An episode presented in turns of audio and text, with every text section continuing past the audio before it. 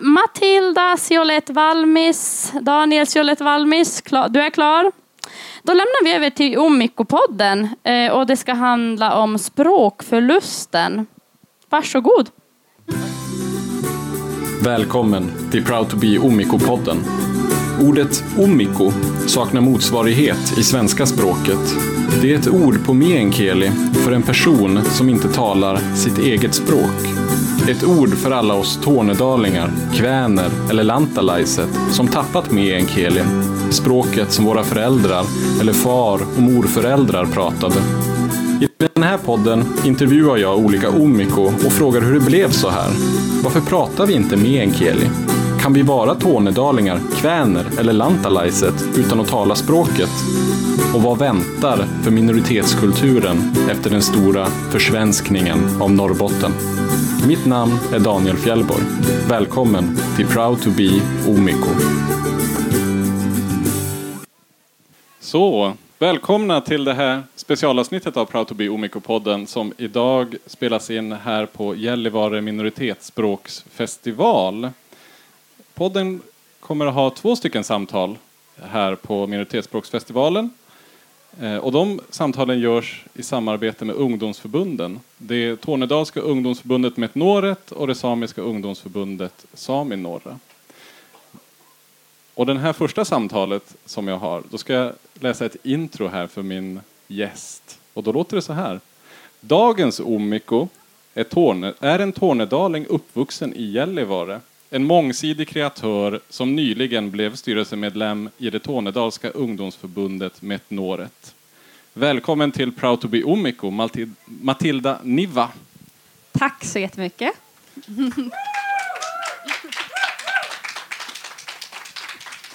Vad roligt att du vill vara med i podden. Ja, men vad roligt att bli inbjuden. Vi sitter ju här på Lavvo-scenen på Minoritetsspråksfestivalen, så vi har lite livepublik och livekänsla som är väldigt kul. Vad, eh, låt oss börja med eh, frågan, hur mycket meänkieli kan du? Um, ytterst lite, ja. måste jag tyvärr svara.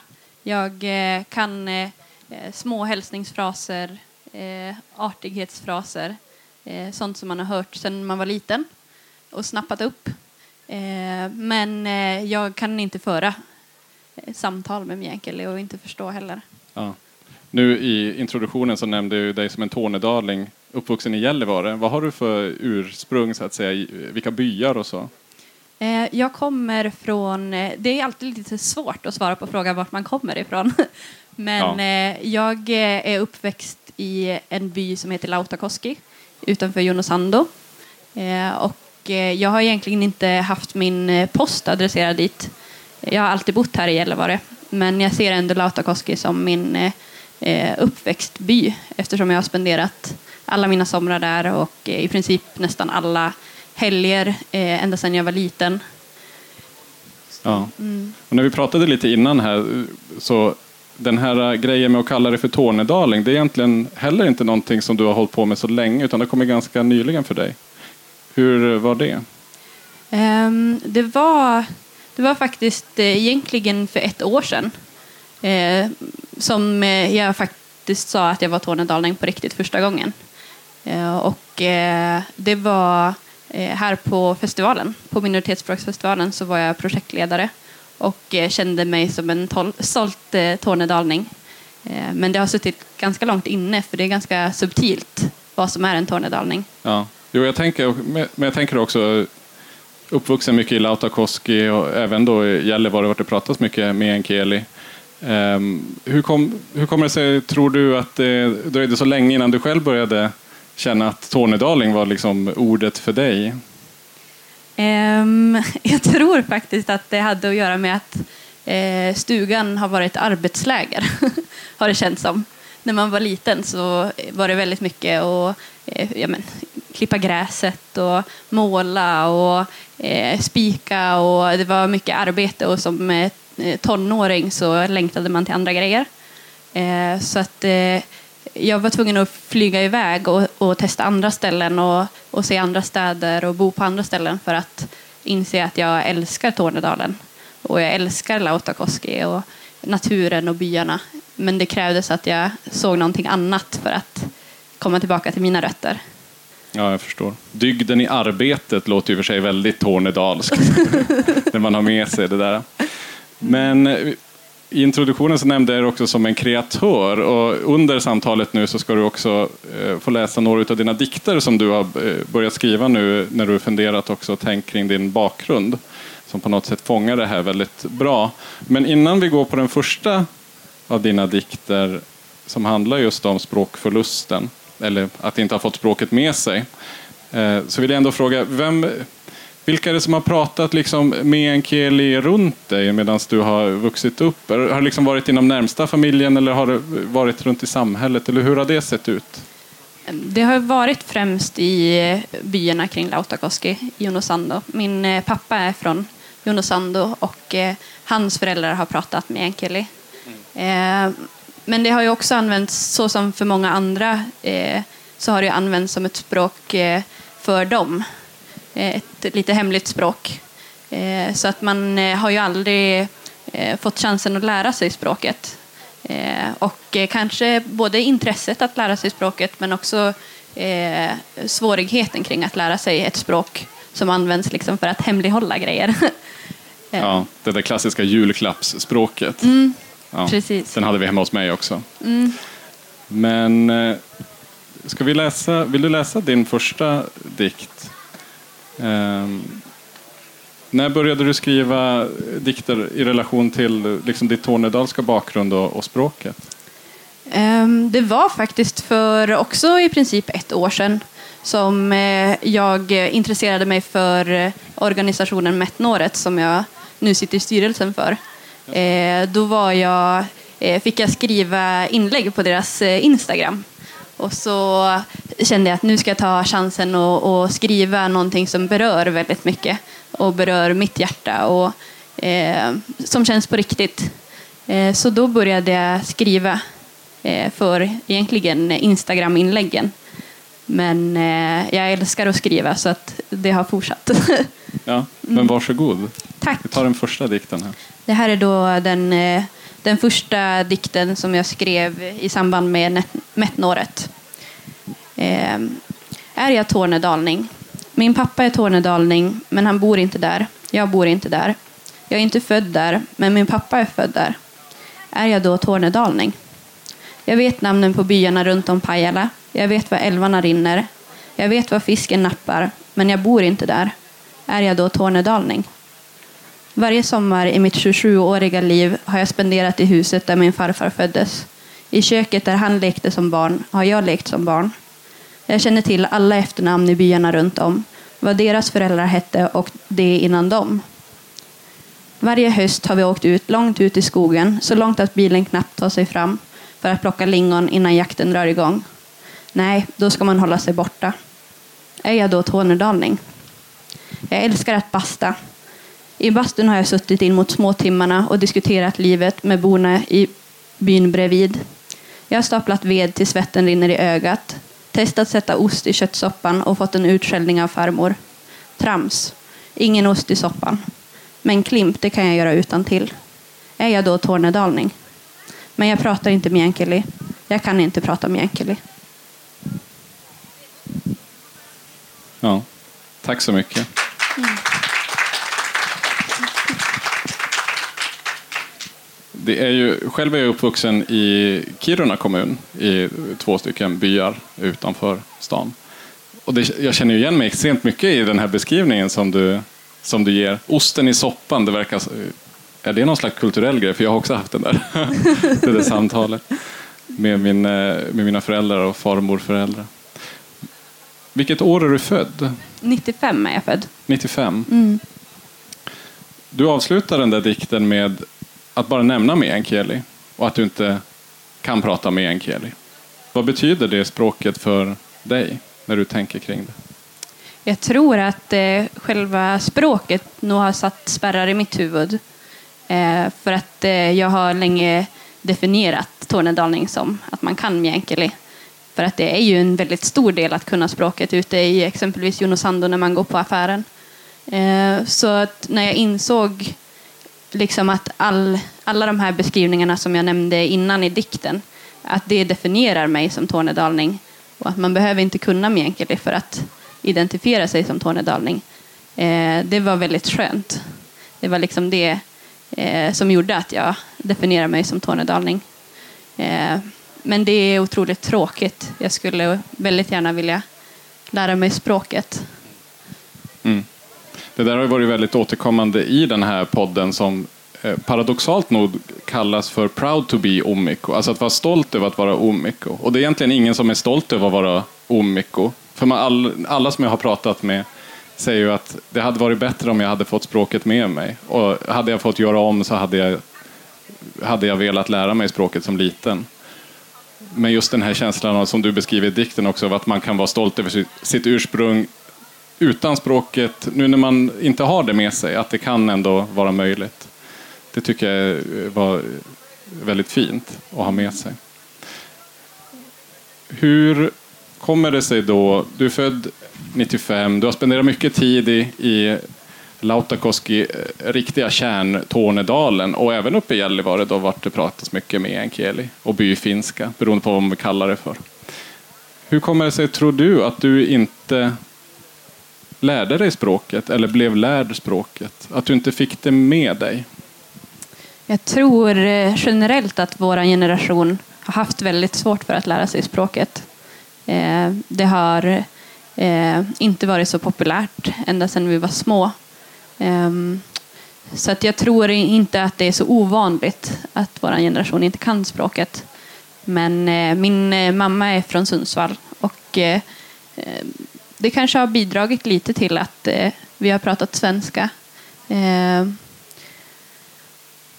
men nej, jag, jag, tror att det tyvärr har ett glapp i generation. Men jag hoppas verkligen för att det blir en skillnad på det och att vi kan lära våra barn vad Tornedalen är.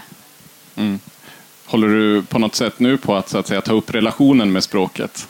Ja, lära dig? ja, absolut. Jag var senast eh, faktiskt för två timmar sedan i Ullatti på affären.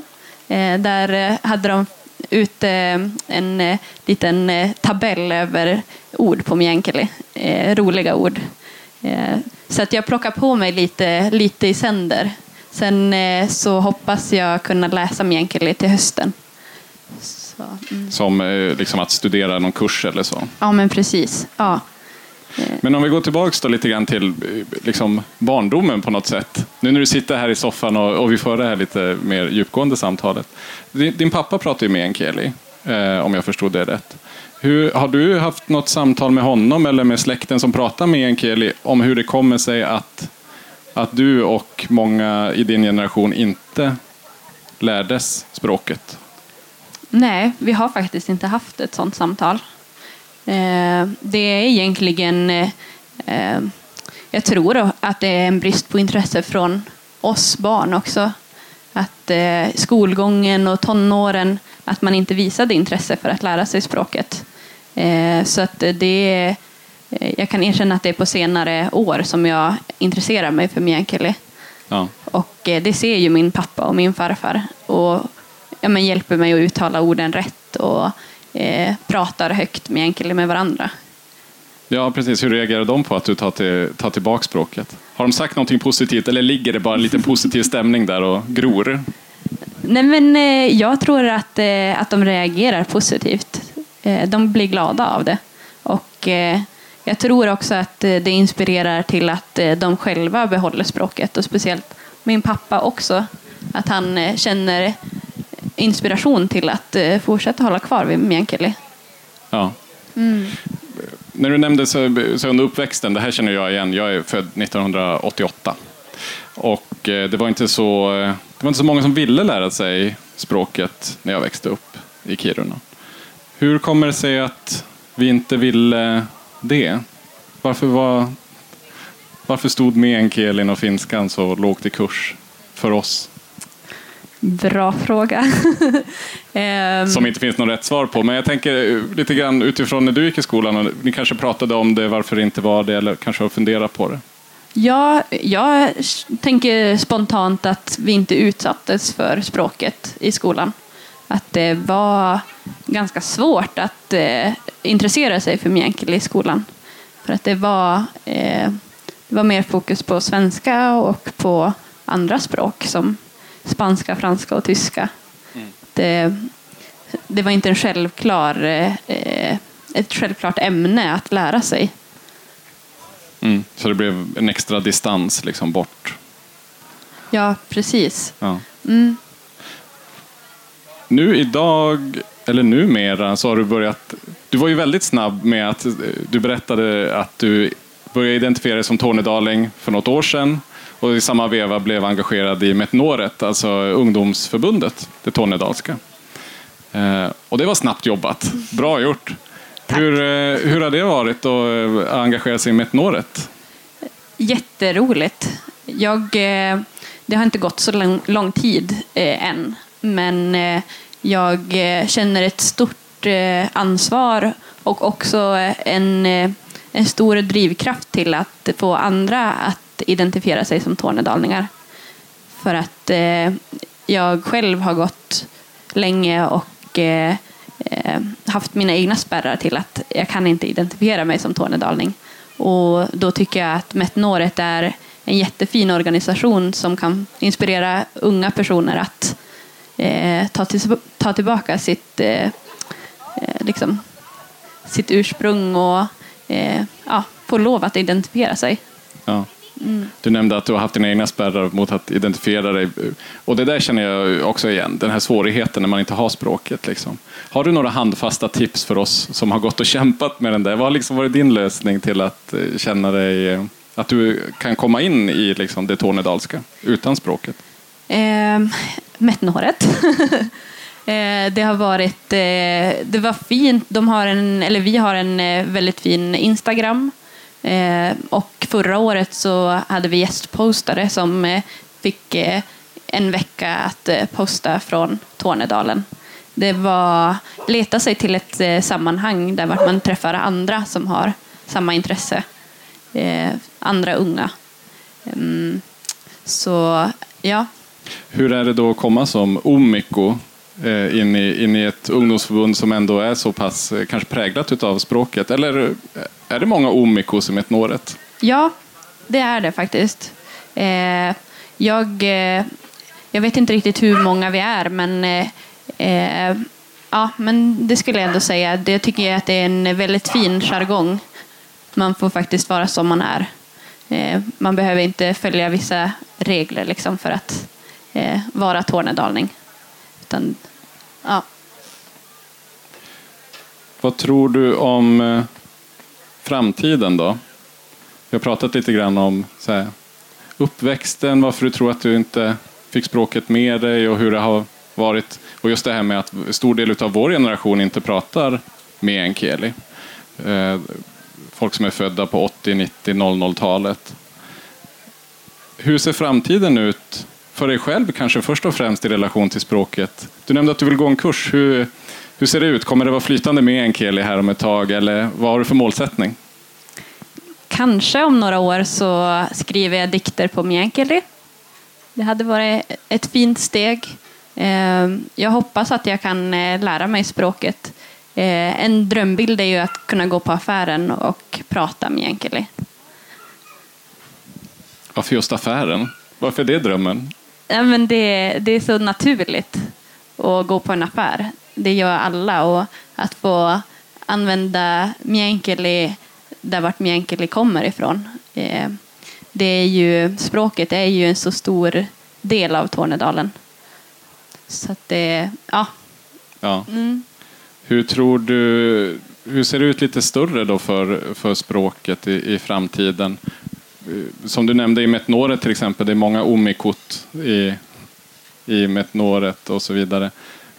Se, vill folk ta tillbaka det här språket som man då inte har fått med sig eller hur ser framtiden ut? Eller är det, kan man vara nöjd med att vara omik och stanna där? Jag tror att vi är många som eh, vill lära oss meänkieli. Och eh, jag tror att det är ett stort tryck på kurser i meänkieli runt om i i landet på Umeå universitet och sådär. Eh, så att jag tror definitivt intresset finns. Och eh, jag ser också att flera unga börjar intressera sig för Tornedalen i det, liksom, i det samhället vi lever i idag så längtar man ut till landsbygd och att ta tillbaka sina rötter. Så att eh, det ja, önskebild skulle vara att vi behåller språket. Ja. Så i framtiden, som du sa, så kanske vi får höra lite mer dikter också på, på meänkieli från dig. Eller lite blandat sådär. Det kan ju också vara okej att blanda meänkieli och svenska. Det känns som att det är också någonting helt naturligt, åtminstone från min egen bakgrund. Folk slänger sig lite fram och tillbaka. Ja, jag såg eh, faktiskt, eh, fanns en bok eh, på affären i Jonosando som ja. var en diktsamling med eh, svenska på ena sidan och meänkieli på andra sidan. Det, det var väldigt fint. Ja. Det, mm. Den får du tipsa mig om sen. Mm. Så jag måste kolla av. Jag mm. försöker också plocka upp det där, men det är lite svårt ibland. Då är det bra att ha en svensk översättning. Eller en svensk version och en meänkieli-version. Mm. Men för att avrunda vårt samtal så ska vi gå tillbaka till en annan av dina dikter som handlade, om jag förstod det rätt, lite mer om tillvaron i byn. Ja, precis. Det Eh, en iakttagelse. Han är ute varje morgon tio i åtta för det tar tio minuter att promenera till ICA och klockan åtta är det öppet för pensionärer. Hans steg är målmedvetna. Han studsar fram med sina bungypumpstavar. Att träffa andra. Att prata. Att till kassören säga snart kommer snön. Andetagen är ansträngda nu för tiden. Inte bara för åldern. Ja, såklart, åldern tar ut sin rätt, men det är också vädret. Gräset glittrar av vattendropparna. Vissa dagar är det fullt med iskristaller. Träden lyser i vackra färger. Snart börjar jakten, men han ska inte vara med. Han är för gammal. Det är vad han säger till sin son varje augusti, men nu är det på riktigt. Djupa andetag, stegen saktas in och för en sekund sluter han sina ögon. Men bara för en sekund. Grannarna kan ju se. Vad skulle de tro? Att han har blivit knäpp.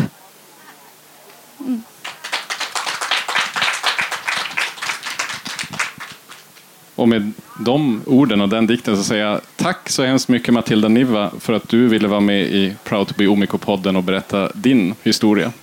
Tack så jättemycket. Tack för att du lyssnat på Proud to be Omiko-podden. Följ oss gärna på Instagram för uppdateringar om nya avsnitt. Eller besök vår hemsida www.omiko.se. Proud to be Omiko gjordes med stöd av Svenska Kväner Lantalaiset, en dotterförening till Svenska Tornedalingars riksförbund, Tornion Laxon Laiset. Musiken ni hör i bakgrunden är Vi är också här, Ollen med Gammal. Teknisk support och design gjordes av Martin Lindvik. Mitt namn är Daniel Fjellborg. Så rösten det glömda folket vinden stämmorna bär genom